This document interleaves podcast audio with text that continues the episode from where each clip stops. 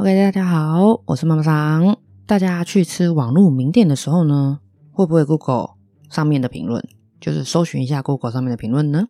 其实也不一定要吃网红的店啦，只要想请朋友吃饭，或是想找有特色的店吃，会不会参考评论呢？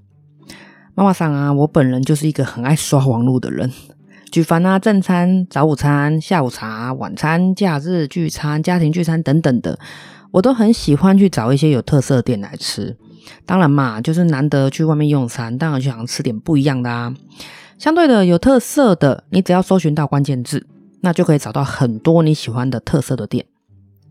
我都会顺带的看一下评论写的如何，很多感觉还不错的店呐、啊，评论一定都很精彩，有好有坏。当然，这种评论要灌水很容易啦，不管是好的还是坏的，你只要找几个亲朋好友啊，跟他抱怨一下，说，诶，这家店怎么样又怎么样，请他们去发表言论啊，或者是甚至给负评啊，对，给一颗星什么的，那个星星数哦，很快就会降低了。因为看过太多太多这样的例子，所以每次我在看评论的时候，我都会看总评论数有几则。如果只有个位数，甚至双位数的话，好了，要么他们可能就是年纪大一点的在经营。没有网络的使用者，或者是新开的店啊，可能不熟悉网络这一块的，所以对我来说，那个参考价值会低很多，因为它就是数据不够大嘛。可是如果是遇到那种破千则的言论，那对我来说就很有趣了。我可能会看一下业者会不会回复，业者回复的是回复好的呢，还是回复不好的？我指的好跟不好是说，呃，他们是出来道谢还是道歉？这个会让我比较感兴趣啦。毕竟经营者跟消费者的角度本来就不一样，比较中间一点的可能是那种几百折的评论，这个就是比较中间值啦。我就会看他的星星数等级到哪里，如果有过半的话，基本上我就觉得这家店可以了。当然，我也会去看一下那个评论到底是在讲什么，因为是要参考用嘛。我曾经看过那种几百折的评论的啊，可是都是给一颗星的，这个可能还有细分呐。我会点进去看，看看说，诶，这些评论是多久之前的？如果都是近期的，那这间店就拜拜啦，我就不会考虑去吃了。可是如果都是很久很久之前的呢，我觉得可能还是会有参考价值在，就是我还会是挖挖看说，诶，有没有给予好评的？那原因在哪里？这样子，当然这是仅供参考的一个方向。而且刚刚前面有讲啦，这种东西要造假真的很容易啊，你只要花钱请网军，而且这些这些军字辈们都有好几十个甚至几百个账号系统。不管你想要哈五星啊、六星啊、七星、八星，都很容易办得到。反正只要付钱就可以了。我也曾经接过这种网军的广告讯息，他想要帮你刷成五颗星的评价，然后你想要五五星级的评价，当然就是付钱嘛。可是坦白说，我对这种事情一点兴趣都没有，我也不想要花钱买假的评论来打广告，所以我没有参考。可是我有稍微问了一下他的价钱啊，他们的星星数就是跟金额是。对比呃，就是应该说是等比例的，对。可是实际上那个可能年代有点久远，我也我也忘记了，不可考哈。这是一种行销的方式啊。可是会看评论的人真的还蛮多的哦。不晓得大家会怎么样去看待这样的评论呢？我有好几个那种开店的朋友啊，就是什么样的老板都有。有的老板会因为收到一颗星，就是检讨员工，甚至因为一颗星，全体员工一起开会，然后检讨，还要求员工要写报告。有的老板呢、他根本不在意这些看得见文字却看不见人的评论，不管是一颗星或五颗星啊，对他来说他都不在意，因为他根本不相信这些评论。这个是我比较欣赏的。那还有的老板呢，前面可能得到五颗星，他会很开心啊。可是可能在几百则的留言当中，突然出现了一个一颗星的评论，哇，他就整个从天堂掉到地狱，而且还是掉到十八层的那一种，他会影响到心情。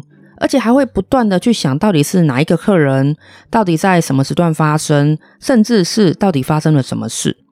我靠，这有完没完、啊？都还不是很确定到底有没有这个客人的存在，他内心的小剧场啊，都已经从天亮演到天黑了。我说个我曾经发生过的例子，我曾经跟那个补习班的餐点有争执，其实他也不算争执啦，是补习班对我们的餐点的分量认知可能不太一样。他觉得餐点就是要让学生吃饱的，可是我是做生意的啊，我的分量就反映在价格上面，这个是在你订餐的时候就知道的事情，不是吗？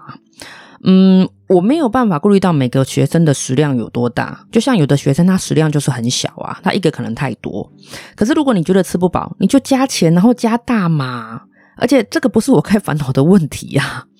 这个补习班的班主任打电话来的时候，他竟然对我国骂，靠，真的是国骂哦。然后就说分量这么少，学生怎么吃得饱？Hello，吃不饱是你要帮他想办法，你要跟家长做沟通，而不是打电话来骂店家分量怎么这么少。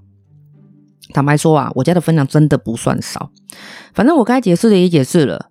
当天那个晚上啊，我们老板就传讯息来说，哎，收到一个一颗星的有呃留言，然后当然就是呃评论店里的分量太少啊，下次不会再来之类的，反正很熟悉吧。然后基于我很爱滑手机的好奇精神，我就点进去那个头像，然后还用了那个名字去做搜寻，因为他们可能使用的比较笨吧，用了全名，所以其实蛮好搜寻的，还真的被我 Google 到了。先不管那个人有没有来消费，他的身份刚刚好就是那个补习班班主任的太太，就是打电话来骂我的那个人的太太啦。啊，因为我连接上去之后呢，FB 就写得很清楚，显示她老公是谁谁谁，对。啊，不就是今天骂我的那个吗？那个补习班的班主任，而且你可能根本没有来吃哦，就留言的是他太太，太太的名字啦。就是因为你老公跟我们发生争议，你就上来留言。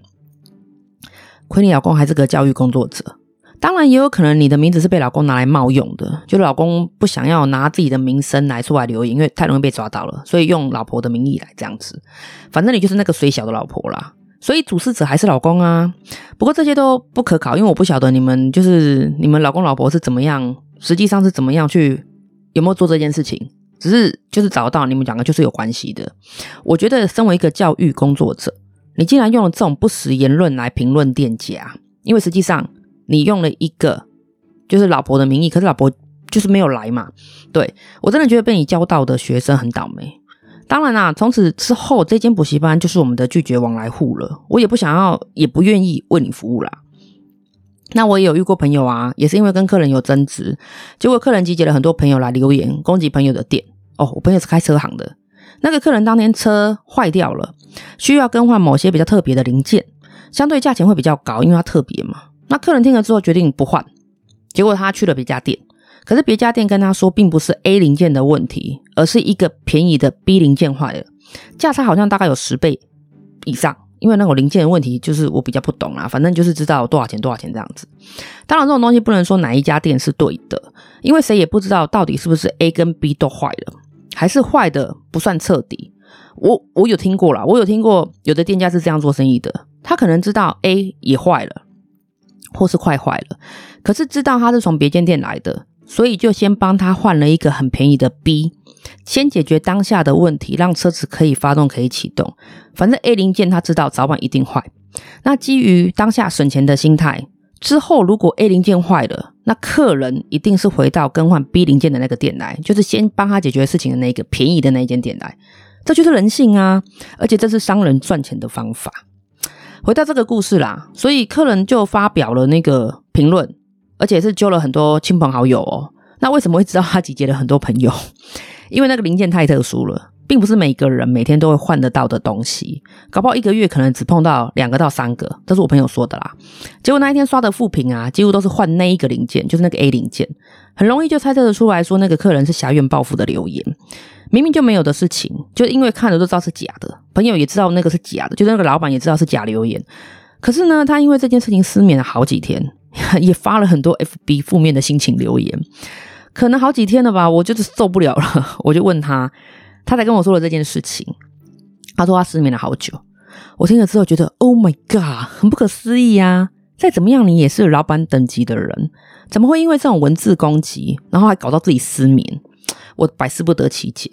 后来我只是跟他举例啦，我跟他说，如果你今天在爬山，在山路上突然被一只那个山猪撞到了，那请问？是你的错还是山猪的错？当然是山猪的错啊！你就是走在路上而已嘛。是你被山猪撞到，为什么你要去惩罚自己呢？你已经受伤了，还要惩罚自己，这是自虐吧？重点是你为什么要去跟一只猪计较呢？还要跟猪生气，甚至想要去跟猪做沟通？你你觉得猪听得懂吗？他真的恍然大悟了，然后豁然开朗这样子。他那一天晚上发了很长的一篇文给我。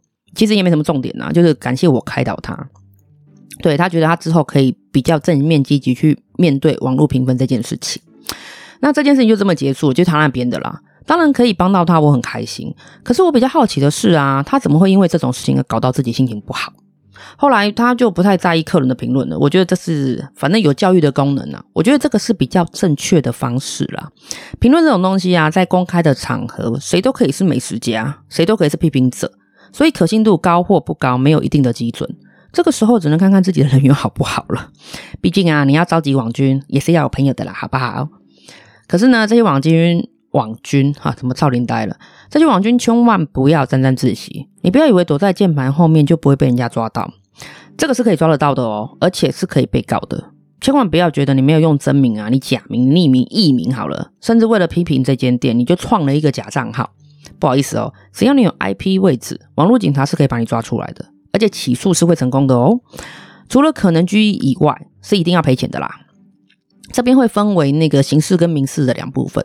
对，妈妈桑的节目都会喜欢带一点小教育的功能。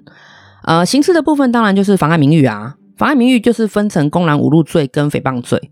公然侮辱就是呃，比如说像店家骂脏话，就是你对我骂脏话，像那一个补习班老师，他可能就已经涉及了公然侮辱罪，只是那时候还不知道啦。吼。那这个部分是有拘役的可能哦，不要以为不会被关哦，有的，因为它是刑事。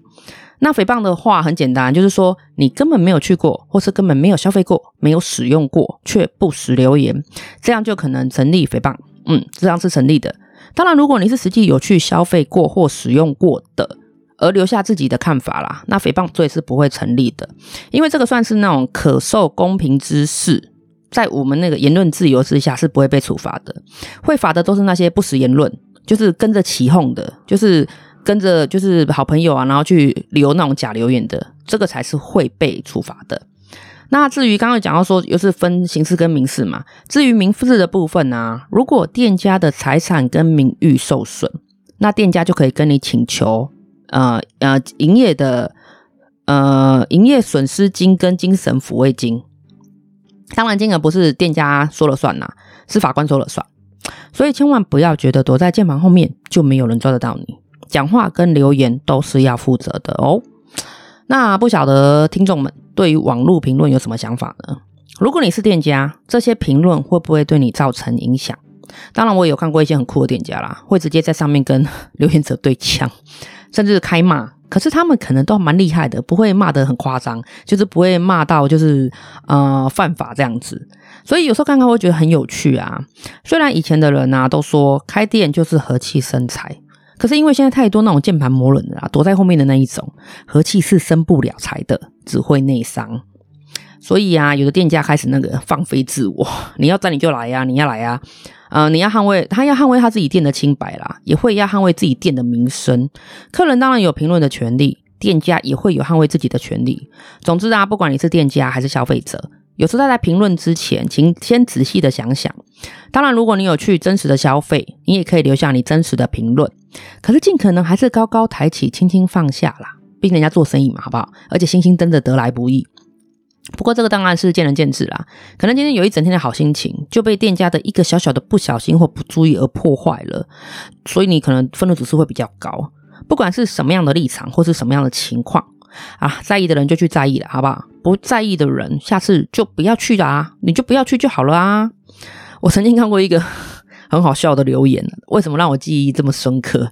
就是因为他呃留了某家店的一颗星，可是他他有留言，他有讲说为什么？他说因为他没有预约，然后店家没有给他靠窗的位置，导致他那一整天心情不好，所以店家只配得到一颗星。大致上是这样内容啊，我觉得超无言的嘞。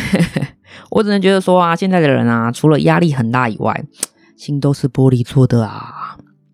网络很方便，相对的也会让人变得很冷漠，而且言论变得非常直接，都会觉得文字好像不会伤人。有时候文字是一种利刃，会伤人于无形的，好吗？所以网络上的文字还是要留点口德哦。OK，今天的节目就到这里喽。喜欢听妈妈桑碎碎念的，也给我五颗星啊！好啦，这是真的五颗星哦。如果有些心情小故事啊，或是生活的小趣事，想跟妈妈桑分享的，也可以来信哦。